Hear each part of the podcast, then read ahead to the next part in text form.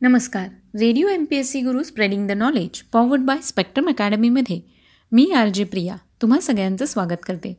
मित्रांनो आपण व्यक्तिविशेष हे सत्र ऐकत असतो. या सत्रांतर्गत आपण सामाजिक राजकीय कला क्रीडा विज्ञान तंत्रज्ञान साहित्य अर्थशास्त्र पर्यावरण समाजकारण राजकारण अशा सगळ्याच क्षेत्रात पारंगत असणाऱ्या व्यक्तींची उल्लेखनीय कामगिरी जाणून घेत असतो. अशा व्यक्ती ज्यांनी स्वतःचं नाव इतिहासात सुवर्ण अक्षरांनी कोरलेलं आहे. आज आपण व्यक्तिविशेष या सत्रात बहुआयामी व्यक्तिमत्व असणाऱ्या आणि सगळ्यांचेच लाडके लेखक असणारे पु ल देशपांडे यांच्याविषयीची माहिती घेणार आहोत. मराठी साहित्य परंपरेत अनेक हिरे जन्माला येऊन गेले. संतश्रेष्ठ ज्ञानेश्वर माऊलीसारखा भक्कम पाया व वारसा जिथे असेल तिथे साहित्य नक्कीच प्रभावी व काळजात भेडणारे निर्माण होणार यात काही दुमत नाही. माझी या मराठीची थोरवी अमृतासंगे पैजा जिंके असे गौरवोद्गार लाभलेल्या मराठी भाषेत अनेक दर्जेदार साहित्यिक होऊन गेले व त्यांचे साहित्य आजवर सर्व रसिकांच्या मनावर अधिराज्य गाजवत आहेत. अशाच महान साहित्य परंपरेत एक हिरा जन्माला येऊन गेला. ज्यांचं नावच त्यांचा परिचय देण्यास समर्थ आहे. ज्या महान संगीत दिग्दर्शक नट नाट्यलेखक व साहित्यकाराबद्दल आपण बोलतोय त्यांचं नाव आहे पुरुषोत्तम लक्ष्मण देशपांडे. म्हणजेच आपल्या सर्वांचे लाडके पुलं. चला तर मग अशा विलक्षण व प्रभावी साहित्यकाराला जाणून घेऊया ज्यांना साहित्यकलेचा आशीर्वाद जणू काय जन्मजातच मिळाला होता. व त्याला त्यांनी प्रभावी व सुंदरतेने रंगमंचासोबतच साहित्य रसिकाच्या मनात हळूवार उतरून कलेचा उत्तुंग आविष्कार घडवला. मराठीतील अग्रगण्य विनोदी लेखक नाटककार आणि मराठी रंगभूमीशी व चित्रपटसृष्टीतील नट संगीतकार पटकथा लेखक दिग्दर्शक इत्यादी नात्यांनी निगडीत असलेले अष्टपैलू कलावंत म्हणजे पुलं. मुंबई येथे एका मध्यमवर्गीय कुटुंबात त्यांचा जन्म आठ नोव्हेंबर एकोणीसशे एकोणीस साली झाला. त्यांचं संपूर्ण शिक्षण मुंबई आणि पुणे या ठिकाणी झालं. ते एम ए एल एल बीपर्यंत शिकले. त्यांचे आजोबा वामन मंगेश दुभाषी उर्फ ऋग्वेदी हे कवी आणि लेखक होते. संस्कृत आणि बंगाली ह्या भाषांचा त्यांनी परिश्रमपूर्वक अभ्यास केला होता. रवींद्रनाथांच्या गीतांजलीचा मूळ बंगालीतून अभंग गीतांजली हा अनुवाद त्यांनी केला होता. त्यांच्या साहित्यप्रेमाचे सहृदय विनोदबुद्धीचे संस्कार पु ल देशपांडे यांच्यावर बालपणापासूनच झाले. पुढे नटवर्य चिंतामणराव कोल्हटकर आणि महाराष्ट्रातील एक प्रसिद्ध हार्मोनियमपटू दत्तोपंत राजोपाध्ये यांच्या सहवासातून अनुक्रमे नाट्य आणि संगीत ह्या क्षेत्रांकडे पुलं ओढले गेले. ललितकुंज या नाट्यसंस्थेत काम करीत असताना त्यांना प्रत्यक्ष चिंतामण रावांकडून अभिनयाचे धडे मिळाले. पुलंचे बालपण मुंबई येथील विलेपार्ले या उपनगरात गेले. तेथील टिळक मंदिरात साहित्य संगीत कलाविषयक कार्यक्रम आस्थापूर्व घडवून आणले जात. अशा उपक्रमातून निर्माण होणाऱ्या संपन्न सांस्कृतिक वातावरणाचाही पुलंवर प्रभाव पडला. ते वीस वर्षांचे असताना त्यांचे वडील वारले. त्यानंतर कारकून शिक्षक प्राध्यापक अशा नोकऱ्या त्यांनी केल्या. पुढे आकाशवाणीच्या मुंबई केंद्रावर मराठी नाट्य विभाग प्रमुख दिल्लीच्या दूरचित्रवाणीवरील कार्यक्रमाचे पहिले निर्माते व आकाशवाणीवरील अखिल भारतीय नाट्य विभागाचे प्रमुख निर्माते अशा विविध जबाबदाऱ्या त्यांनी सांभाळल्या. अभिरुची ह्या मासिकातून एकोणीसशे त्रेचाळीसच्या सुमारास त्यांनी लेखन करावयास आरंभ केला. त्यानंतर महत्त्वाच्या अन्य मराठी नियतकालिकातून त्यांचे लेखन देखील प्रसिद्ध होऊ लागले. लेखनाच्या जोडीने त्यांची नाट्योपासनाही चालू होतीच. नाट्यक्षेत्रातील यशामुळे चित्रपटसृष्टीतही त्यांचा प्रवेश झाला. या क्षेत्रात त्यांच्या बहुगुणी व्यक्तिमत्वाला अधिक अवसर मिळाला. पुढचे पाऊल या महाराष्ट्रात गाजलेल्या तमाशा चित्रपटात त्यांनी नायकाची यशस्वी भूमिका केली. गुळ्याचा गणपती या त्यांच्या प्रसिद्ध चित्रपटाचे कथासंवाद लेखन दिग्दर्शन संगीत दिग्दर्शन आणि प्रमुख भूमिका एवढ्या जबाबदाऱ्या त्यांनी पेलल्या होत्या. एकोणीसशे अठ्ठेचाळीस साली तुका म्हणे आता हे त्यांचं पहिलं नाटक रंगभूमीवर अयशस्वी ठरलं. तथापि त्यानंतर रशियन नाटककार निकोलाय गोगल यांच्या द इन्स्पेक्टर जनरल या नाट्यकृतीचा अनुवाद अंमलदार हे मराठी रूपांतर लोकप्रिय ठरले. त्यातील अंमलदाराची त्यांची भूमिकाही गाजली. त्यानंतर एकोणीसशे सत्तावन्नमध्ये तुझे आहे तुझं पाशी ह्या नाटकाने यशस्वी नाटककार म्हणून त्यांचे स्थान निश्चित केलं. एकोणीसशे त्रेपन्नमध्ये भाग्यवान एकोणीसशे अठ्ठावन्नमध्ये सुंदर मी होणार आणि ती फुलराणी ही त्यांची अन्य नाटके. ही तीनही नाटके मूळ इंग्रजी नाटकांची मराठी रूपांतरे असली तरी कथानकाची हाताळणी त्याला स्वाभाविक मराठी रूप देण्याच्या दृष्टीने मूळ संवादात आणि अन्य संदर्भात केलेले मार्मिक बदल मुळातील प्रसंगांना चढवलेला खास मराठी पेहराव ह्यातून नाटककार म्हणून त्यांच्या स्वतंत्र प्रतिभेचा आणि शैलीचा प्रत्यय येतो. साधे सुंदर मार्मिक संवाद हे त्यांच्या नाट्यलेखनाचे वैशिष्ट्य आहे. सारं कसं शांत शांत छोटे मासे मोठे मासे विठ्ठल तो आला आला आम्ही लटिके ना बोलू. यांसारख्या एकांकिकातूनही हे प्रत्ययास येते. वयम मोठम खोटम आणि नवे गोकुळ ही त्यांनी लहान मुलांसाठी लिहिलेली नाटके. पुढारी पाहिजे हे त्यांनी लिहिलेले लोकनाट्य प्रभावी ठरलं. अभिरुचित त्यांनी एकोणीसशे चौवेचाळीस साली भैया नागपूरकर नावाचं एक लहानसं व्यक्तिचित्र लिहिलं. त्यानंतर त्यांनी लिहिलेली अनेक व्यक्तिचित्रे एकोणीसशे बासष्ट साली व्यक्ती आणि वल्ली ह्या नावाने प्रसिद्ध झाली. मराठी समाजात मुख्यतः मध्यमवर्गीय पहावयास मिळणाऱ्या नमुनेदार माणसांची ती जिवंत प्रतिनिधिक चित्रे आहेत. या पुस्तकास एकोणीसशे पासष्टमध्ये साहित्य अकादमीचे पारितोषिक देखील देण्यात आलं होतं. आपल्या आप्तांची स्नेहांची तसेच विविध क्षेत्रात त्यांना भेटलेल्या नामवंतांची त्यांनी काढलेली हृदय शब्दचित्रे गणगोत आणि गुणगाईन आवडी यामध्ये आहेत खोगीर भरती नसती उठाठेव बटाट्याची चाळ गोळाबेरीज असामी असामी आणि हसवणूक हे त्यांच्या विनोदी लेखांचे संग्रह. मार्मिक सूक्ष्म चोखंदर आणि प्रसन्न विनोद हे सामान्यतः त्यांच्या साऱ्याच लेखनाचे एक महत्त्वाचे वैशिष्ट्य म्हणून सांगता येईल. त्यांच्या वक्तृत्वातही हे गुण आढळून येतात. मराठीत श्रीपाद कृष्ण कोल्हटकरांपासून प्रल्हाद केशव अत्र्यांपर्यंत चालत आलेली विनोदाची परंपरा पु ल देशपांड्यांनी पुढे नेली व ती अधिक तरल अभिरुचीसंपन्न कलात्मक व आधुनिक बनवली. उपहास उपरोध विसंगती वक्तृत्वती श्लेष आदींचा उपयोग ते सारख्याच कौशल्याने करीत असले तरी त्यांच्या विनोदात मर्मघातक डंख नसतो. कारण मानवी जीवनातील त्रुटींप्रमाणेच त्यातील कारुण्याची या विनोदाला जाण आहे. हास्याच्या कल्लोळात तो अश्रूंनाही हळूवार स्पर्श करतो. निरनिराया कारणांनी त्यांना परदेश पर्यटनही घडले. त्यातून त्यांची अपूर्वाई पूर्वरंग जावे त्यांच्या देशा ह्यांसारखी प्रवास वर्णने त्यांनी लिहिली.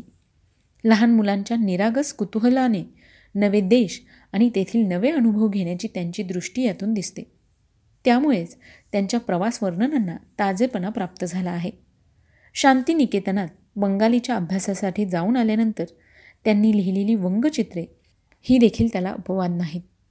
त्यांनी एकोणीसशे एकसष्ट नंतर नोकरी पेशा कायमचा सोडला आणि विविध प्रकारचे नाट्यात्मक कार्यक्रम सादर करण्याकडे ते वळले. बटाट्याची चाळ आणि असामी असामी ह्या दोन पुस्तकांवर आधारलेले त्यांचे एकपात्री प्रयोग ह्या संदर्भात विशेष उल्लेखनीय ठरतात. एकपात्री प्रयोगात एकाच व्यक्तीने अनेक पात्रांच्या भूमिका वठवायच्या असतात. देशपांड्यांच्या श्रेष्ठ अभिनय गुणांचा प्रत्यय त्यातून आलाच. परंतु अशा प्रकारचे कार्यक्रम प्रथम त्यांनी प्रतिष्ठित केले हे विशेष महत्त्वाचे. पुलंनी जपलेली सामाजिक ऋणाची भावना त्यांच्या लहान मोठ्या कृतीतून दिसून येते. अनेक संस्थांना त्यांनी आर्थिक सहाय्य केलं आहे. राष्ट्रीय आणि सांस्कृतिक उपक्रमांच्या प्रित्यर्थ त्यांनी पु ल देशपांडे प्रतिष्ठान एकोणीसशे पासष्ट साली स्थापन केले. पुण्याच्या बालगंधर्व नाट्य मंदिराच्या उभारणीत त्यांचा सहभाग मोठा होता. महाराष्ट्र राज्य साहित्य संस्कृती मंडळाचे ते सदस्य होते आणि राष्ट्रीय संगीत नाटक अकादमीचे उपाध्यक्ष व साहित्य अकादमीचे सदस्य होते.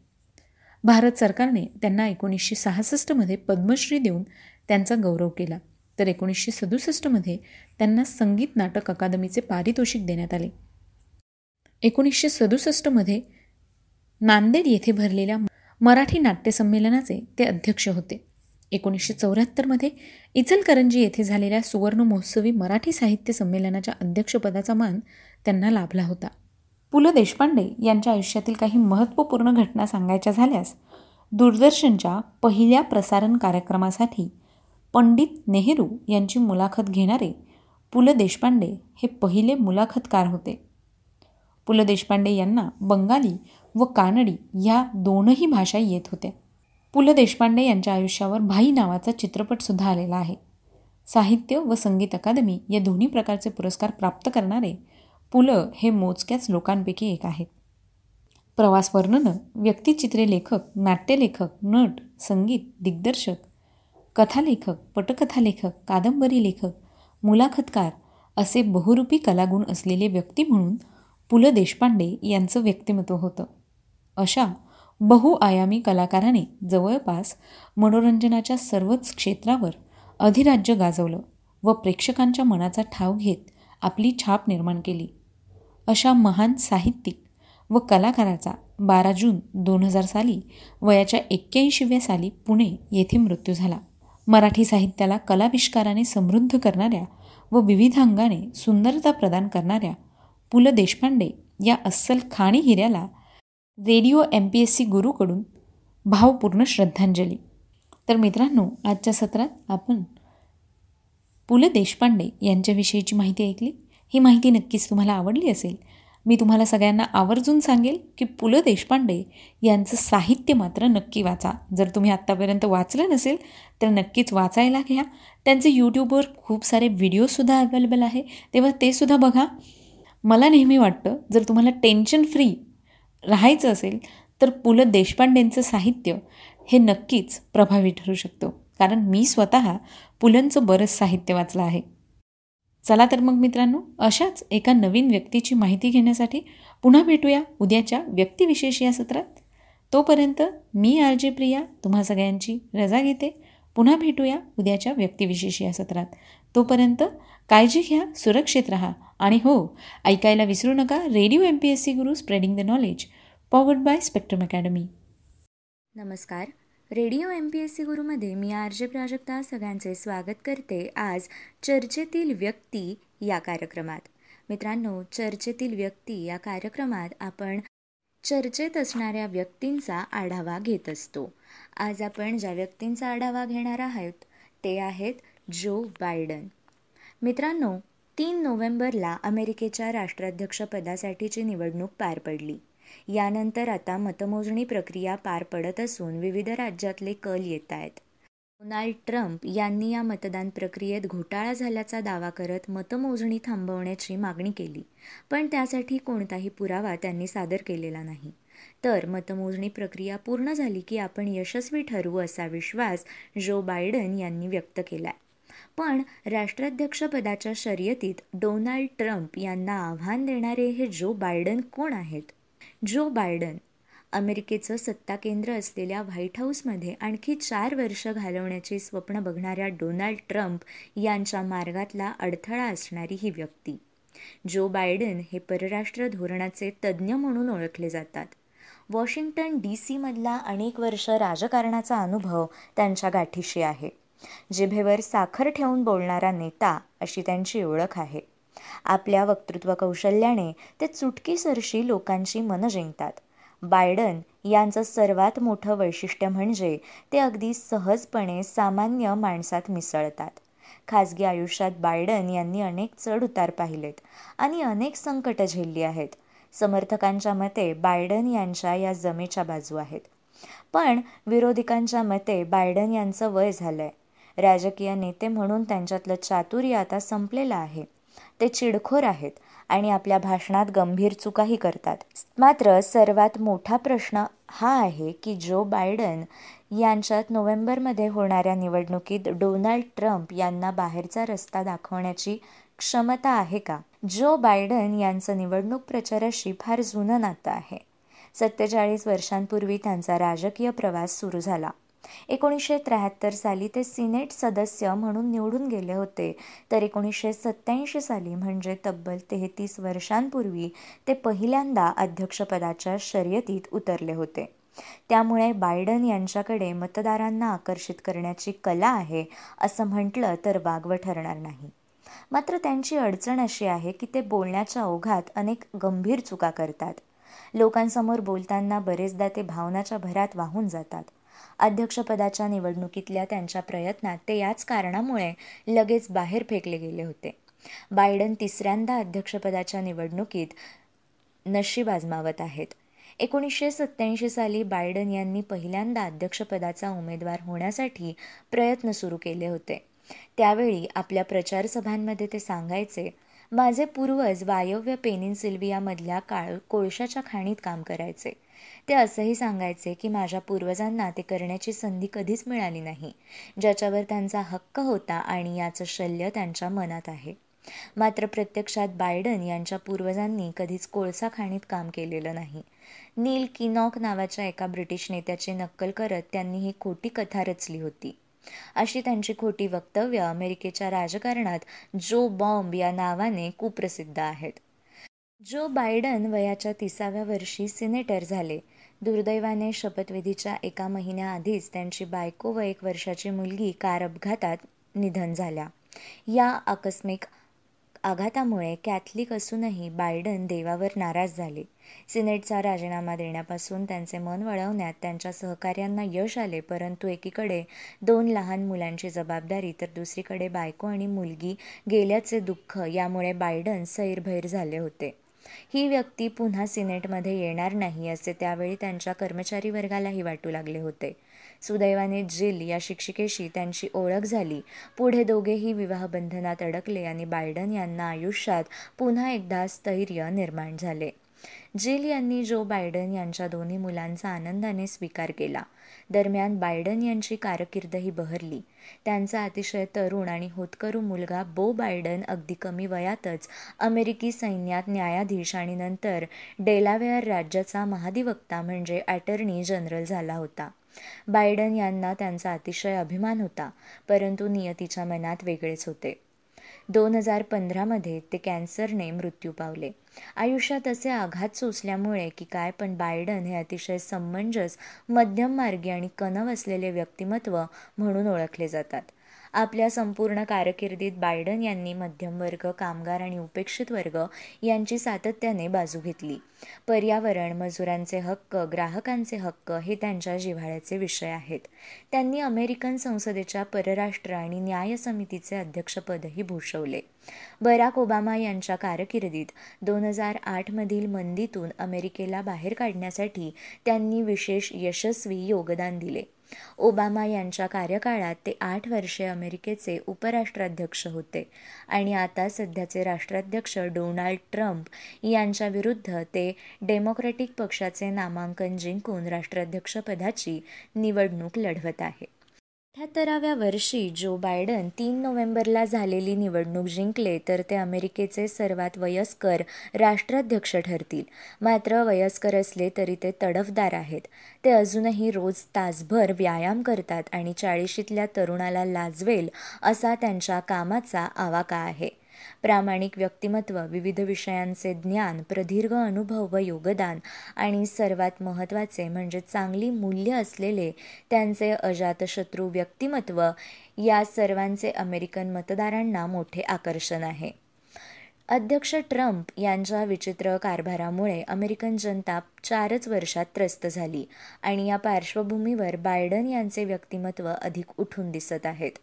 बायडन आणि ट्रम्प या दोघांची तुलना केली असता दोघांमध्ये फारशी समानता आढळत नाही. दोघांचे वय सत्तरच्या पुढे आहे आणि दोघे वंशाने गोरे आहे इतकेच काय ते साम्य. बाकी दोघांमध्ये टोकाचा विरोधाभास आहे. ट्रम्प हे श्रीमंतीत वाढलेले तर बायडन हे मध्यमवर्गीय कुटुंबात जन्मलेले आहे. बायडन यांनी स्वकष्टाने शिकत केवळ वकिलीच केली असे नाही तर एका वकिली कंपनीत भागीदारही बनले. परंतु काही वर्षातच यशस्वी वकिली पेशा आणि लाखो डॉलर्सचे उत्पन्न यावर पाणी सोडत त्यांनी स्वतःला जनतेसाठी कायमचे झोकून दिले. ट्रम्प यांचे बोलणे अनेकदा अतिरेकी आणि विषारी असते. बायडन मात्र अतिशय संयमी आणि मैत्रीपूर्ण आहेत. ट्रम्प यांचा पैशावर आणि स्वतःवर अमाप विश्वास आहे तर बायडन हे अभ्यासू आहेत. ते सहकाऱ्यांचे म्हणणे ऐकून घेतात आणि मग निर्णय घेतात. जनतेच्या एकजुटीवर आणि अमेरिकेच्या सांस्कृतिक मूल्यांवर त्यांचा अतोनात विश्वास आहे. बायडन यांची स्वच्छ सौम्य आणि प्रागतिक प्रतिमा केवळ अमेरिकाच नव्हे तर जगासाठी आश्वासक आहे. अमेरिका हा केवळ श्रीमंतच नाही तर बव्हंशी चांगली मूल्ये असलेला देश आहे. अमेरिकेतील युद्धखोर प्रवृत्ती जगभर युद्धे करायला उत्सुक असतात. कारण त्यात त्यांना पैसे कमावता येतात परंतु मोठ्या संख्येने अमेरिकन जनता युद्धांच्या विरुद्ध आहे. युद्ध हा एक भाग वगळला तर अमेरिकेच्या नेतृत्वाची आणि मूल्यांची गरज जगाला आहे.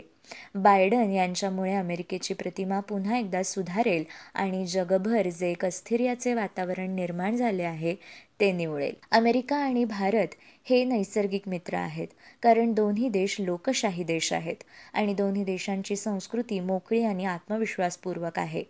दोन्ही देशांचे लोक बवंशी मध्यम मार्गी आहे. दुर्दैवाने ट्रम्प यांच्या काळात भारत अमेरिका संबंध संस्थात्मक न राहता व्यक्ती केंद्रित झाले. ट्रम्प यांच्यामुळे भारतीयांना अमेरिकेमध्ये ग्रीन कार्ड आणि एच वन बी व्हिसा मिळणे अवघड झाले. काश्मीरसारख्या द्विपक्षीय प्रकरणातही अमेरिकेने कारण नसताना मध्ये पडण्याचा प्रयत्न केला होता परंतु भारताने मध्यस्थी नाकारली.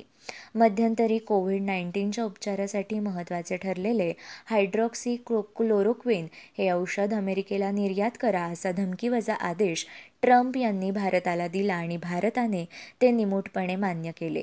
या गोष्टी अमेरिका आणि भारत या दोघांच्या मैत्रीला आणि गौरवाला साजेशा नव्हत्या.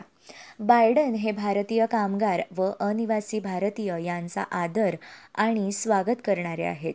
त्यामुळे त्यांच्या कारकिर्दीत एच वन बी विरोधी वातावरण निवडायला मदत होईल असा विश्वास वाटतो. ते अध्यक्षपदी निवडून आल्यास भारत आणि अमेरिका या दोन देशांचे संस्थात्मक नैसर्गिक संबंध पुन्हा पूर्ववत होतील. कारण हे संबंध व्यक्तीपेक्षा देशांचे परस्पर हित व आदर यांवर उभारलेले असतील. आणि भारतासाठी ही बाब सर्वात फायदेशीर ठरेल यात शंका नाही. मित्रांनो हे होते चर्चेतील व्यक्ती जो बायडन. आता आपण पुढील चर्चेतील व्यक्ती बघणार आहोत ते म्हणजे कमला हॅरिस. हिलरी क्लिंटन अमेरिकेच्या पहिल्या महिला अध्यक्ष जवळपास झाल्याच होत्या. त्यांना डोनाल्ड ट्रम्प यांच्यापेक्षा अडीच एक लाख मतं जास्त मिळाली होती पण इलेक्टोरल मतांमध्ये त्या हरल्या. आता कमला हॅरिस नावाची एक महिला उपाध्यक्ष होऊ पाहत आहे. हॅरिस यांची आई श्यामला गोपालन म्हणजे भारतीय आणि वडील डोनल्ड हॅरिस म्हणजे जमैकन. वडील ख्रिस्ती आई हिंदू. कमला ब्लॅक बॅपिस्ट चर्चमध्ये जातात. नवरा डगलस एम हॉफ हा जू आहे. सहा वर्षांपूर्वी कमलाचे लग्न झाले. डगलसच्या दोन्ही मुली आता त्यांच्या मुली आहेत. त्या कमलाला मॉमला म्हणतात. कमला हॅरिस खऱ्याखुऱ्या अमेरिकेच्या खऱ्याखुऱ्या प्रतिनिधी आहेत. अमेरिका हा स्थलांतरितांचा देश आहे. अमेरिकेतला एक ट्रम्पवादी गट स्वतःला स्थानिक अमेरिकन गोरे अमेरिकन म्हणवतो. परंतु गोरे अमेरिकन मूळचे अमेरिकन नाहीत. काळाच्या ओघात ते गोऱ्यांच्या देशातून स्थलांतरित झाले आहेत. कमला हॅरिस यांचे आई वडील भारत आणि जमैकातून आले आहेत आणि त्यांचा नवरा डगलस यांचे आईवडील ऑस्ट्रियातून स्थलांतरित झाले आहेत. श्रीमंत आणि सुखवस्तू लोक नशीब काढायला बाहेरून अमेरिकेत पोहोचले. आफ्रिकन गुलाम वेट कामगार म्हणून अमेरिकेत आणले गेले. चीनी भारतीय मेक्सिकन लोक आर्थिक विकास साधण्यासाठी अमेरिकेत गेले. सुरुवातीला गोऱ्यांची संख्या जास्त होती. पण हळूहळू इतरांची संख्या वाढत गेली आणि आता गोरे व इतर लवकरच संख्येने सारखेच होऊ घातले आहेत. तरीही गोऱ्यांना वाटतं की देश त्यांचाच आहे. बाकीचे लोक उपरे आहेत. ट्रम्प यांनी अमेरिकेतील विविधतेचे रूपांतर विभागणीत करून टाकलं आहे तर कमला हॅरिस ठामपणे सांगत आहेत की अमेरिका सर्वांचाच आहे गोऱ्यांचाही आहे आणि काळ्यांचाही आहे. एकोणीसशे चौसष्टमध्ये जन्म झालेल्या कमला हॅरिस यांनी आपला लहानपणीचा बराच काळ हा आजोबांसोबत घालवला. आजोबा पी. व्ही. गोपालन झांबिया येथे राहणारे होते. गोपालन हे भारत सरकारचे अधिकारी होते. त्यांना झिम्बॉम्बेच्या शरणार्थींच्या नोंदी आणि इतर कामांसाठी पाठवण्यात आले होते. त्यावेळी झिम्बॉम्बे नुकताच ब्रिटिशांच्या गुलामगिरीतून मुक्त झाला होता. माझे आजोबा हे माझ्या आवडीच्या लोकांपैकी एक असल्याचे कमला हॅरिस यांनी आधीही सांगितले आहे. कमला हॅरिस यांची आई श्यामला गोपालन यांनी आपल्या मुलांची नाळ भारतासोबत जुळलेली असावी यासाठी प्रयत्न केले. तमिळ वंशाच्या भारतीय अमेरिकन श्यामला या नावाजलेल्या कॅन्सर संशोधक आणि सक्रिय कार्यकर्त्या होत्या. त्यांनी आपल्या मुलींचे नामकरण संस्कृतमधील केले आहे. कमला हॅरिस यांच्यावर त्यांच्या आईचा मोठा प्रभाव आहे.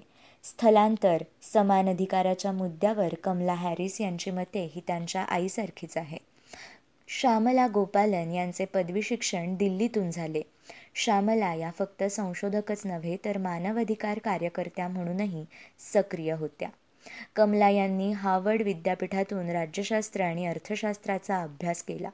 हार्वर्ड शि विद्यापीठात शिक्षण घेत असताना त्यांनी कॅलिफोर्नियातील तत्कालीन सिनेटर ॲलन क्रॅस्टन यांच्यासाठी मेलरूम क्लार्क म्हणून काम केले.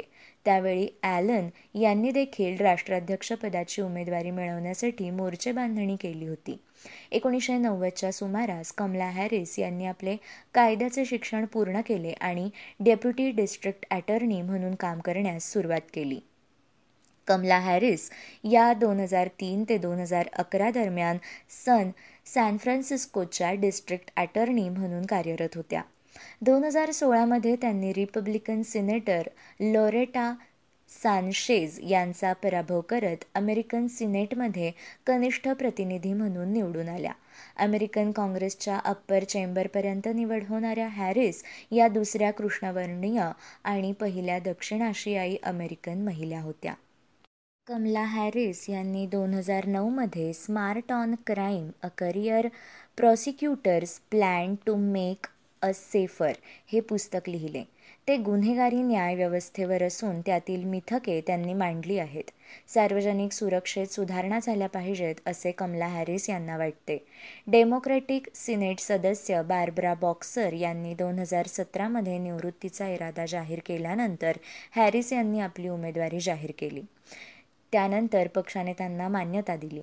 नंतर अठ्ठेचाळीस परगण्यात त्यांनी प्राथमिक निवडणूक जिंकली होती. अमेरिकेतील बंदूक संस्कृतीला त्यांचा आधीपासूनच विरोध आहे. मृत्यूदंडाची शिक्षा ही परिस्थिती पाहून दिली गेली पाहिजे असे त्यांचे मत आहे. पर्यावरण शिक्षण मानवाधिकार या विषयात त्यांना रुची आहे. त्यांनी वकिली करताना पर्यावरणाच्या क्षेत्रात अनेक कंपन्यांना वठणीवरही आणले आहे. त्यांच्या उपाध्यक्ष होण्याने भारताला अमेरिकेत एक नवीन समर्थक मिळणार अशी चर्चा सर्वत्र रंगली जात आहे. मित्रांनो हे होते चर्चेतील व्यक्ती हे सत्र.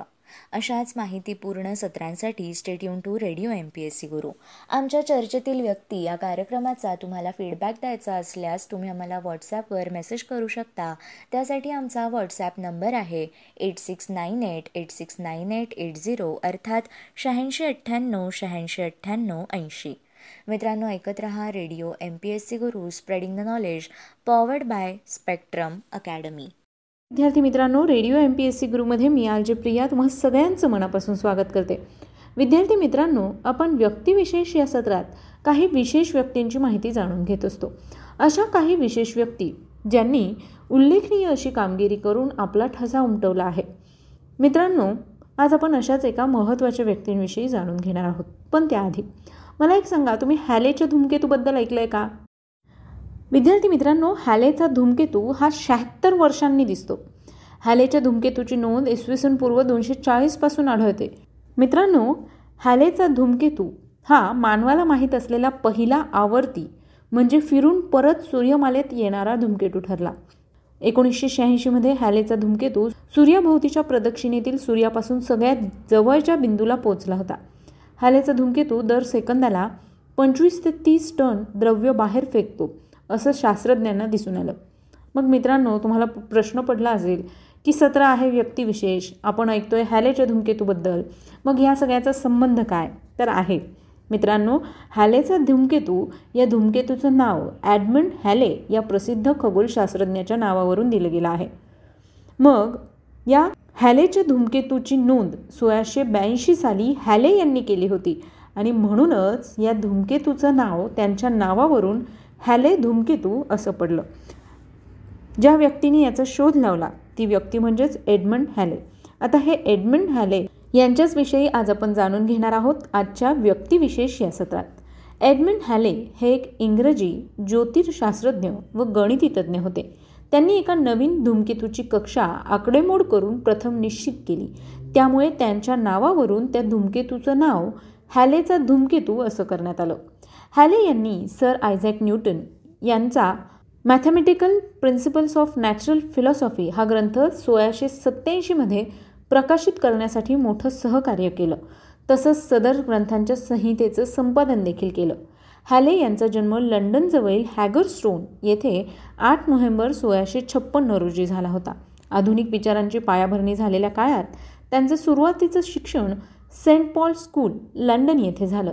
सोळाशे त्र्याहत्तरमध्ये ते क्वीन्स कॉलेज ऑक्सफर्ड येथे दाखल झाल्यानंतर त्यांची ओळख राजज्योतिषी जॉन फ्लॅमस्टीड यांच्याशी झाली. फ्लॅमस्टीड हे रॉयल ग्रीनिच ऑब्झर्वेटरीत काम करीत असत. त्यांनी खगोलार्धातील ताऱ्यांची अचूक यादी संकलित करण्यासाठी दूरदर्शक वापरला होता. त्यांच्याच प्रोत्साहनामुळे हॅले ज्योतिषशास्त्राचा अभ्यास करण्यासाठी प्रवृत्त झाले व त्यांनी दक्षिण खगोलार्धातील ताऱ्यांची अचूक यादी संकलित करण्याचं ठरवलं. हॅले यांनी राजे दुसरे चार्ल्स यांच्याकडून आर्थिक सहाय्य घेऊन ईस्ट इंडिया कंपनीच्या जहाजातून नोव्हेंबर सोळाशे शहात्तरमध्ये प्रवास सुरू केला.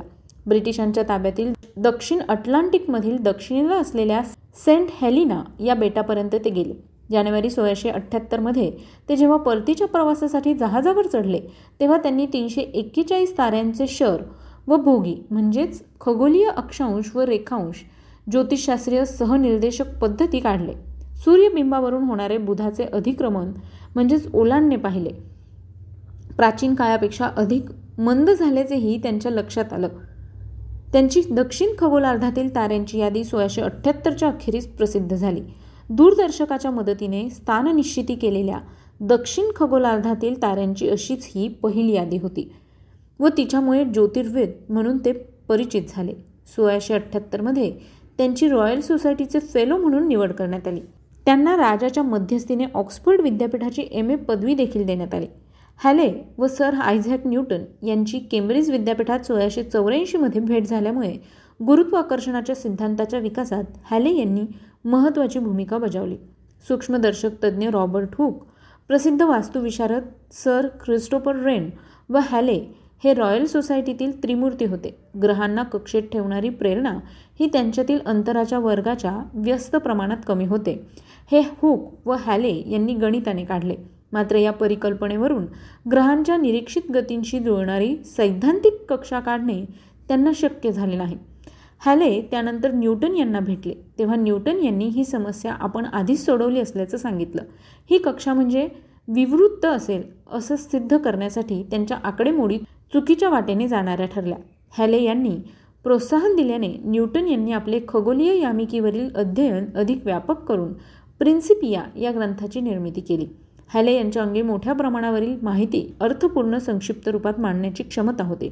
सोळाशे शहाऐंशी त्यांचा जगाचा नकाशा प्रसिद्ध झाला व त्यात महासागरावरील तेव्हा असलेल्या वाऱ्यांची वाटणी दाखवली होती आणि प्रसिद्ध झालेला तो पहिला वातावरण वैज्ञानिक चार्ट होता. त्यांच्या ब्रेस्लो शहरासाठीच्या मृत्यू सारण्या सोळाशे त्र्याण्णवमध्ये प्रसिद्ध झाल्या. लोकांमधील मृत्यूदर व आयुर्मान यातील परस्पर संबंध दर्शवण्याचा हा पहिला प्रयत्न होता. याचा भावी काळातील जीवन विमाविषयक सारण्यांच्या विकासावर परिणाम झाला. नौका अधिकरणाच्या सूचनांनुसार त्यांनी पारमूर पिंकी या एक काठी युद्ध गलबताचे सोळाशे अठ्ठ्याण्णव ते सतराशे दरम्यान अधिपत्य केले. वैज्ञानिक कामांसाठी या गलबताची ही पहिली सागरी मोहीम होती. दक्षिण अटलांटिकमध्ये होका यंत्रातील नोंदीत होणाऱ्या बदलांचे निरीक्षण करणे आणि ते ज्या बंदरांना भेटी देणार होते त्या बंदरात अचूक अक्षांश रेखांश ठरवणे हा या मोहिमेचा हेतू होता. सतराशे एकमध्ये त्यांनी अटलांटिक व पॅसिफिक क्षेत्रांचे पहिले चुंबकीय चार्ट प्रसिद्ध केले. त्यात त्यांनी वक्र देशांद्वारे महासागराच्या त्या भागातील होका यंत्रातील एकसारखे असलेले बदल दर्शवले होते. असे चार्ट उपलब्ध असलेली सर्व निरीक्षणे आणि आपले अनेक सागरी मोहिमात त्यांनी स्वतः घेतलेली निरीक्षणे यातून संकलित केली होती. नाविक मार्गनिर्देशनाच्या दृष्टीने या चार्टचे व्यावहारिक मोल मोठे होते आणि ते त्यांच्या मृत्यूनंतर अनेक वर्ष वापरात आले होते. फ्लॅमस्टीड यांचा विरोध डावलून हॅले यांची सतराशे चारमध्ये ऑक्सफर्ड विद्यापीठात भूमितीचे सॅव्हिलियन प्राध्यापक म्हणून नेमणूक करण्यात आली. हॅले यांनी आपले निरीक्षणात्मक ज्योतिषशास्त्रातील पायाभूत कार्य पुढे चालू ठेवले. सतराशे पाचमध्ये त्यांना synopsis of the astronomy of comets हे पुस्तक प्रसिद्ध केले होते. तेराशे सदोतीस ते सोळाशे चौऱ्याण्णव या काळात पाहण्यात आलेल्या चोवीस धूमकेतूंच्या अन्वस्तीय कक्षांचे वर्णन हॅले यांनी आपल्या पुस्तकात केले होते. पंधराशे एकतीस सोळाशे सात सोळाशे ब्याऐंशी या वर्षी पाहण्यात आलेले तीन ऐतिहासिक धूमकेतू गुणवैशिष्ट्यांच्या बाबतीत इतके एकसारखे होते की ते तीन वेगळे धूमकेतू नसून एकाच धूमकेतूचे लागोपाठ झालेले दर्शन होते. असं त्यांनी दाखवलं. शिवाय सतराशे चोपन्नमध्ये तो परत दिसेल असं अचूक भाकीत देखील त्यांनी केलं होतं. याच धूमकेतूला त्यांच्या नावावरून हॅले धूमकेतू असं म्हटलं गेलं व त्याचा परत दिसण्याचा आवर्त काल शहात्तर वर्ष आहे. दोन हजार बावन्नमध्ये हा धूमकेतू दिसण्याची शक्यता आहे. हॅले यांनी सतराशे सोळामध्ये भाकीत केल्याप्रमाणे सतराशे एकसष्ट व सतराशे एकोणसत्तर या वर्षी दिसणाऱ्या शुक्राच्या सूर्यबिंबावरून होणाऱ्या अधिक्रमणाचे निरीक्षण करण्यासाठी एक पद्धत तयार केली गेली व त्यामुळे सूर्यापासूनचे पृथ्वीचे अंतर सौर्य पराशयाद्वारे अचूकपणे काढता येणार होते. हॅले हे फ्लॅमस्टिड यांच्यानंतर सतराशे वीसमध्ये ग्रीनिच येथे राजज्योतिषी झाले. तिथे त्यांनी याम्योत्तर वृत्तावरून होणाऱ्या चंद्राच्या अधिक्रमणाचे काळ ठरवण्यासाठी निरीक्षणे केली. त्यांचा उपयोग अखेरीस समुद्रात असताना स्थळाचे रेखांश ठरवण्याकरता होईल अशी त्यांची अपेक्षा होती. मार्गनिर्देशनातील समस्या यांसारख्या विज्ञानाच्या व्यावहारिक उपयोगांविषयी ह्याले यांना कळकळ वाटत होती. त्यांना अनेक गोष्टीत रस होता. मात्र त्यांची व्यावसायिक क्षमता अधिक उठून दिसल्यामुळे त्यांची खास वैज्ञानिक कामगिरी झाकली गेली. न्यूटन यांच्या कार्याचे त्यांनी केलेले समंजस मूल्यमापन आणि त्यासाठी केलेले मार्गदर्शन या दोन बाबींमुळे पाश्चात्य विचारसरणी प्रगत करण्याच्या बाबतीत त्यांचे महत्त्वाचे स्थान होते. हॅले यांचे ग्रीनिच लंडन येथे चौदा जानेवारी सतराशे बेचाळीस रोजी निधन झाले. विद्यार्थी मित्रांनो आज हॅले यांचा जन्मदिन. त्याच निमित्ताने आपण त्यांच्याविषयीची ही माहिती जाणून घेतली. ही माहिती तुम्हाला कशी वाटली ते आम्हाला नक्की कळवा. त्यासाठीच आमचा व्हॉट्सअप क्रमांक आहे शहाऐंशी अठ्ठ्याण्णव शहाऐंशी अठ्ठ्याण्णव ऐंशी म्हणजेच eight six nine eight eight six nine eight eight zero चला तर मग विद्यार्थी मित्रांनो मी आरजे प्रिया तुम्हा सगळ्यांची रजा घेते. पुन्हा भेटूया उद्याच्या व्यक्तिविशेष या सत्रात एका विशेष व्यक्तींची माहिती ऐकण्यासाठी. तोपर्यंत काळजी घ्या सुरक्षित राहा आणि अर्थातच ऐकत राहा तुमचा लाडका इंटरनेट रेडिओ म्हणजेच radio M P S C Guru stay युन to radio M P S C Guru spreading the knowledge powered by Spectrum academy